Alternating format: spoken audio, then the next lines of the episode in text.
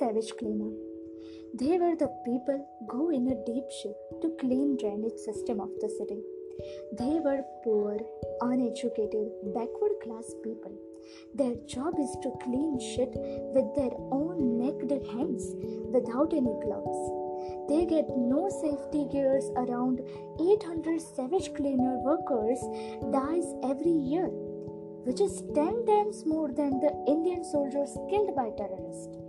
Along with less salary, they face many medical problems like a skin disease, nausea, jaundice, and many more dangerous diseases.